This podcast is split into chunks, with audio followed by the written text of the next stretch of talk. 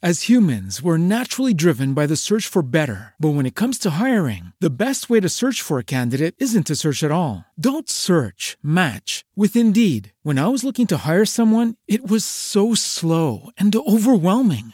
I wish I had used Indeed. If you need to hire, you need Indeed. Indeed is your matching and hiring platform, with over 350 million global monthly visitors according to Indeed data, and a matching engine that helps you find quality candidates fast. Ditch the busy work. Use Indeed for scheduling, screening, and messaging so you can connect with candidates faster. And Indeed doesn't just help you hire faster. 93% of employers agree Indeed delivers the highest quality matches compared to other job sites, according to a recent Indeed survey. And listeners of this show will get a $75 sponsored job credit to get your jobs more visibility at Indeed.com/podcast. That's Indeed.com/podcast. Terms and conditions apply. Welcome to the Sift Spoil for the movie. What movie are we talking about? Oh, yeah. Kingsman the Golden Circle. That's what it is. Josh is still hanging out with us from the Nether region. Now you can listen only if you have actually seen the movie. You will be arrested otherwise because it's just not okay. We don't want to spoil it for you. Plus, we're just going to jump around, so it may not make a lot of sense if you haven't seen the movie. In the first place. I don't know that there's a lot really to spoil here, but we did mention the ending. So let's start there, because I know you had mentioned it not being action-y enough for you, or not a big enough action scene. So are you talking about like the final fight with Pablo Pascal's character, who played Whiskey, I think was the name of the character? Yeah. No, I'm actually... I love that. I love the fight. So here's the deal. I love the action scene. I love from when they, since we're talking spoilers, when they raided her compound. Yeah. Right? And it felt very small scale to me compared to the last movie. The last movie, they're in the silo, and there's just, it felt like hundreds of guys that they were fighting and doing stuff, and they all had to be in different places coordinating. Well, they literally blew the head off of hundreds of people at the same time. Yes, absolutely. Now, and this one, I thought the scene was good. I just was prepared for a scene where they battled like hundreds of guys instead of like a dozen. And right. That's how that last scene, it felt like there was like 12 bad guys they had to fight. And they fought them by walking down the middle of the road, shooting at them and stuff, which was awesome to watch and very cool.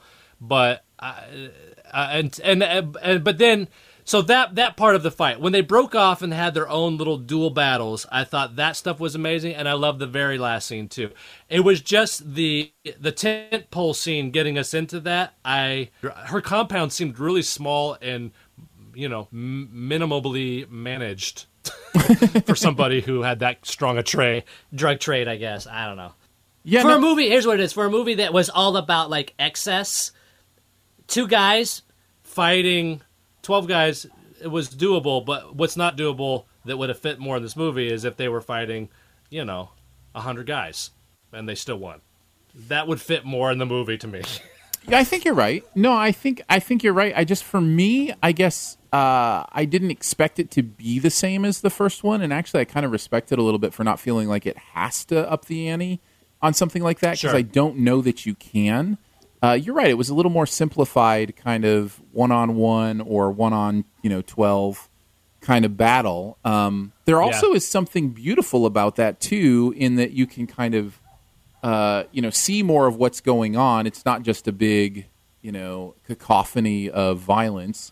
It's it's a little more intimate in that way. So that's what I was saying. Like, it was weird because it was the yes, and there was the what I liked and what I didn't like. The problem was that by the time it was over, I didn't realize what I had sat through. I thought it was a precursor to something bigger, and then when I realized, oh, that's the big thing.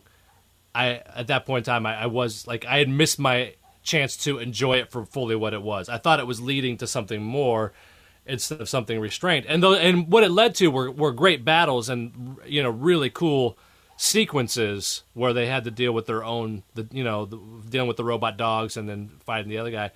I thought it was great, but I felt like I got robbed of that scene because I was waiting for that scene to take me to another scene. Sure. I guess I can see that. That's all. It's hard to say you get robbed though in a movie that has this many set pieces. It starts off with an incredible chase scene where that one shot of the drift slide through an entire that was a it was so cool. That was one of the coolest things I've ever seen. It kind of out Baby Driver to Baby Driver in that moment. So, you've got that one that ends with, him driving underwater to, their place. You've got I'm just trying to think of them off the top of my head, so I'm not going in order, I'm sure. But then you've got the snow one where they, are escaping with the antidote. Which, by the way, that's kind of that's the main plot of the movie, is just so to infect that much of the population with this drug, and then you're basically holding. She even says it. It's the world's largest hostage situation. It's a pretty incredible thought. Has that been done before? That just feels like something that should have been done before. That's so amazing. That's actually a really interesting thought. I don't think so. Did the first X-Men movie, was just more specifically New York, wasn't it? Yeah. That was the first thing that came to my mind. It may be, first global hostage situation. So you've got the snow one, which Independence Day. Yeah. There you go. Yeah. The snow one, yeah. You've got the, the final battle, which is kind of twofold. It's invading the compound, and then it's also the battle with the surprise, double agent, which they didn't really resolve very well, I didn't feel like, because I think he was saying that, am I getting this right? He was saying that Colin Firth's character was alert the whole time and knew what was going on. Did he say that? Yeah, I think what they were referencing was whenever Colin Firth shot him in the face, and Eggsy said, "You did that because you're not right." So that's what he was referencing, that he actually was right and he was sharp whenever he shot Whiskey in the face. Oh, okay. I thought he was saying Whiskey he was sharp the whole time. I was like, wait a second. That doesn't make any sense. That's how I took it. Is that's what he was saying? That no, he was. He was solid from the time he shot me in the face, even though you thought he was messed up. That makes sense. By the way, it was a little convoluted because he had the same thoughts that the president did, even though he was not working for or with the president. It seems like for storytelling purposes, it would have been just as easy to say, "Oh yeah, I'm with the president on this." They both met an end. Yeah, I feel like that's again why that whole presidential side story almost was unnecessary. I think you could have made the same thematic points without having an American president and maybe that was just a political choice, Trump commentary of some sort. Maybe that's why they wanted to do that. I don't know, but I didn't feel like it needed to be there. By the way, I love the fact that you called the lead character Eggsy instead of Eggsy. Eggsy, yeah. It's like how I like my Egg McMuffins, just a little eggy. My Eggy, he's lucky he didn't get called what's his name. I don't always walk away with the character names firmly planted in my head. This one was easy because they were all named after alcoholic beverages, so that was good. Yeah, I love that. I actually love that stuff where all the the Kingsman crew are all named after knights of the the King Arthur stuff. And then the Statesmen are all named after alcoholic beverages. I don't know. I thought the mirroring of those two organizations was done really well. You know what I mean? The idea of that's where I think the 13-year-old mindset actually worked well, because in that movie it works perfect. But that is such a preteen idea. What if everybody was named after alcohol beverages? But it works out nice. It's funny. Yeah, we didn't even mention the fact that Halle Berry is in this movie. It's great. Jeff Bridges, Halle Berry, just what a cast. There's so many of them that they. A lot of them feel underused, even though there's not a whole lot more you could do with them for sheer time of the movie. I guess if you got rid of the president stuff, but then you'd be losing two more great actors. So I was just going to ask, is there anything else in the movie that you feel like we could talk about? I guess the only thing for me that is worth spoiling just to mention it is the emotional scene that I think really works with the death of Merlin. I actually really liked, there was something really powerful about the switcheroo on the landmine that I was not expecting. Yeah. That caught me off guard. Because everything in this movie, they always seem to have, the perfect technology that gets them out of the situation. And so he's got this freezing stuff, and he's like, okay, it'll freeze it for a couple seconds, and, we'll have to run away. And then what he actually did was freeze it and then step on it himself. I don't know. I found that really powerful.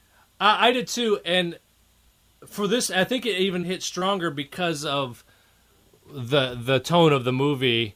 That's not its inclination to do that, right? So right. But they earn it with that character because he's been able to depend on him for two movies. The only person that he's been able to depend on for two full movies, it couldn't have been anybody else that did that at that point, right?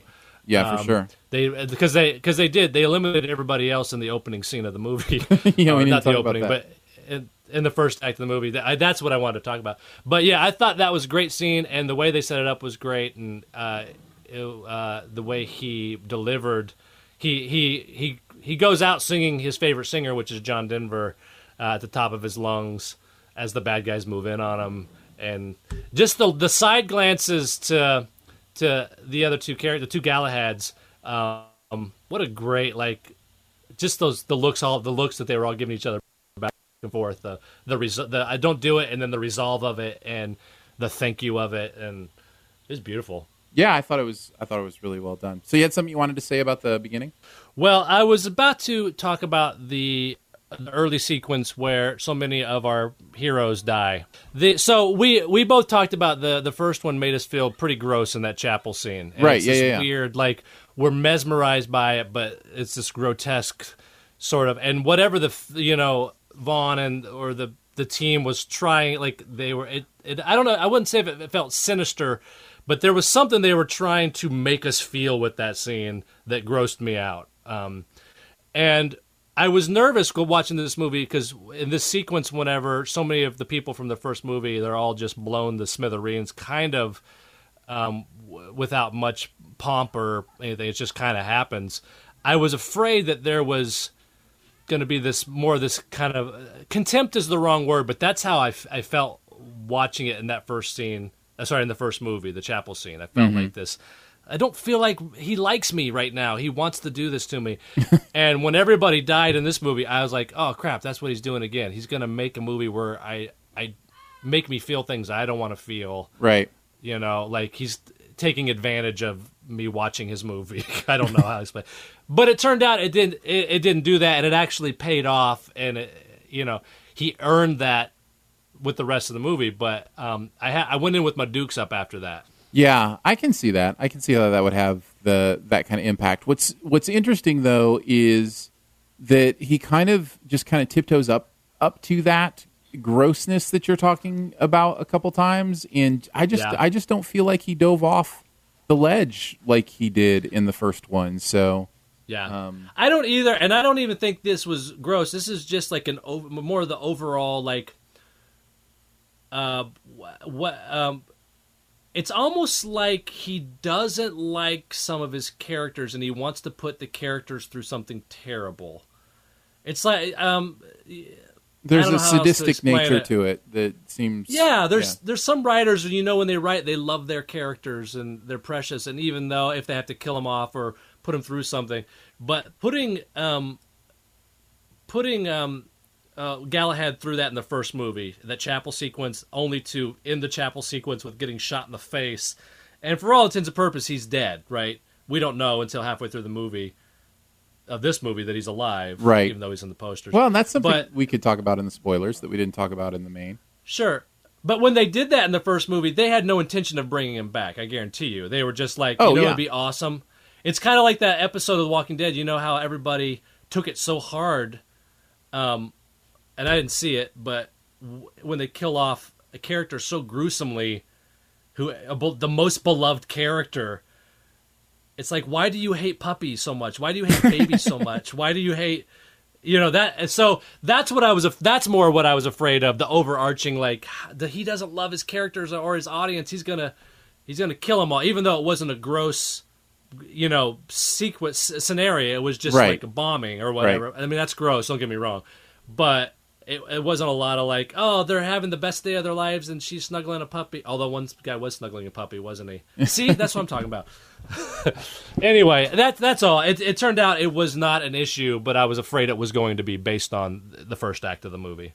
You know, the thinking about him coming back to life, that character Galahad coming back to life, is a little bit annoying, and there is an element of this movie where it basically was Deus Ex Machina, the movie. You know, I mean, there's so many things that happen in this movie just because they have to coincidentally happen at that time to save somebody. And it's just like, but at some point with a movie like this, you kind of go, okay, I, you know, you can pick those nits, you can do the, you know, you can sin the movie, you know, so to speak.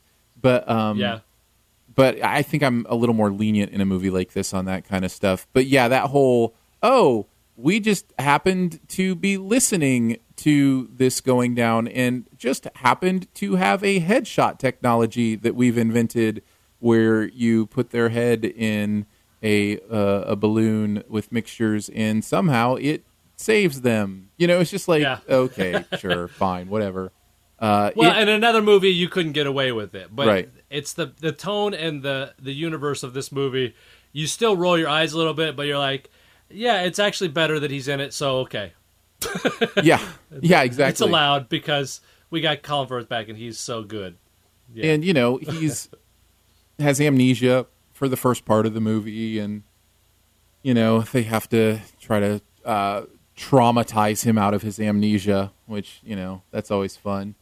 But that's something we talked about in the earlier thing too. That's one of those points where if you didn't watch the first movie, you would have a little trouble grasping entirely what was happening in this movie. Well, and I really loved the bar scene, like the American bar, you know, the Old West kind of thing, where you know you think he's back and everything he's doing is just it's not working like it was. The manners, you know, maketh the man. And so really it becomes a way to highlight Whiskey's character. And, you know, for him, that's another set piece we didn't talk about, is the bar scene and Whiskey battling those guys, which was awesome.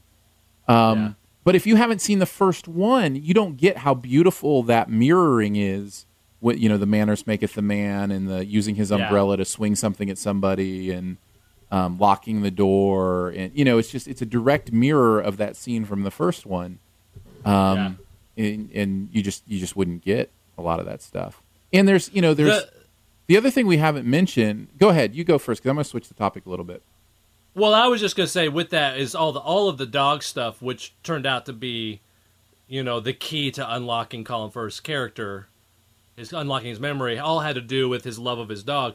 But if you didn't watch that first movie, you see a lot of dogs in this movie, but you don't fully... You see a stuffed dog, you're trying to figure out the relevance, and they do a little bit of a flashback, but even that is less of, hey, here's what you missed in the first movie, and more of, here's a reminder of what you saw in the first movie. Yeah, exactly. Even the flashbacks, someone we haven't mentioned in either place, and we'll mention him now in spoilers, is Elton John, who plays an... astoundingly large role in this movie. Like he is I feel like Channing Tatum, Emily Watson, and Jeff Bridges are more cameos than Elton John is in this movie. Like Elton John has more screen time than they do in this movie as Elton John nonetheless. Yes. That stuff, for the most part, it didn't bother me necessarily. It also didn't work for me, but I bring it up because we mentioned the over-the-line final joke of the first movie. There is a play on that with Elton John's character where the character's like, I want to go to one of your concerts, and he's like, hey, if you save the world, I'll give you a quote-unquote backstage pass. And it's like... If you don't know the reference from the first movie, like there's just a lot of stuff like that just would play really strange and weird. Yes, exactly. It's, His whole part was, you're right, was very strange and weird. And, you know, for me, it didn't... I was like you. It didn't not work for me, but it didn't especially work for me. Except there was one moment, and you may have noticed this too, where one moment where it officially did not work for me, and it's when he looks directly at the camera and cheese grins to the camera. And it's while he's doing a karate kick? Yeah, I was like, that doesn't work in any movie unless it's a Mel Brooks movie. Like, it doesn't... Like, for me, I was just like, okay, that doesn't... We were already on the line of, you know, how real is this universe? Right. And now you're, like, literally saying, and now you're watching a movie. Don't forget, you know. You're right. And it feels out of place with the rest of the film, too. Like, you don't... For as crazy as this world is and as meta as it might be at times, it doesn't really break that fourth wall in that way. No, it doesn't. And, you know, for it to take that moment to literally wink at the audience is... that's kind of out of character. I think that is the one moment during the whole movie where it does misplace its tone in some ways. But in many ways, that whole Elton John thing is a little bit different than the rest of the tone. I don't know. There's something a little off about it. It didn't take me out of the movie necessarily, but I didn't quite buy it. I would land on the same spot, I think. Yeah. Well, anything else? Anything else you want to spoil before we finish out? I did think that what's the actor's name? Pablo Pascal, I think. All right, it felt he was great, but I thought it was I thought it felt like oh crap, now I can't remember the guy's Nathan. I thought it felt like Nathan Fillion doing doing Elvis impression. Oh, I felt that too, but which worked. I didn't know if it was him or just the fact that I just finished Narcos season 3 and he plays such a serious role in Narcos that I was having trouble with the disconnect. You know, like I thought that was on me, not him. But if you had the same experience without Narcos, then maybe that's a little bit on him too. I don't know. Maybe. I thought the character worked and everything. I don't know that actor well enough, and I haven't been watching Narcos. And I looked up and I was like, oh, I guess I have seen him a couple of times. I don't remember what now I saw him in, but there was a time I was like, wait, it's Nathan Fillion doing an Elvis impression, I think. Yeah. Thank you very much. Thank you very much. Well, there you go. Yeah. That is Kingsman: The Golden Circle, full of spoilers. Everything we wanted to chat about it. We will be back next week talking spoilers on American Made, so be ready for that, and thanks for tuning in. Josh, thank you once again for hanging out and talking movies. Hey, my pleasure. It was a blast, Aaron. As humans, we're naturally driven by the search for better. But when it comes to hiring, the best way to search for a candidate isn't to search at all. Don't search, match with Indeed. When I was looking to hire someone, it was so slow and overwhelming. I wish I had used Indeed. If you need to hire, you need Indeed. Indeed is your matching and hiring platform, with over 350 million global monthly visitors according to Indeed data, and a matching engine that helps you find quality candidates fast. Ditch the busy work. Use Indeed for scheduling, screening, and messaging so you can connect with candidates faster. And Indeed doesn't just help you hire faster. 93% of employers agree Indeed delivers the highest quality matches compared to other job sites, according to a recent Indeed survey. And listeners of this show will get a $75 sponsored job credit to get your jobs more visibility at Indeed.com/podcast. That's Indeed.com/podcast. Terms and conditions apply.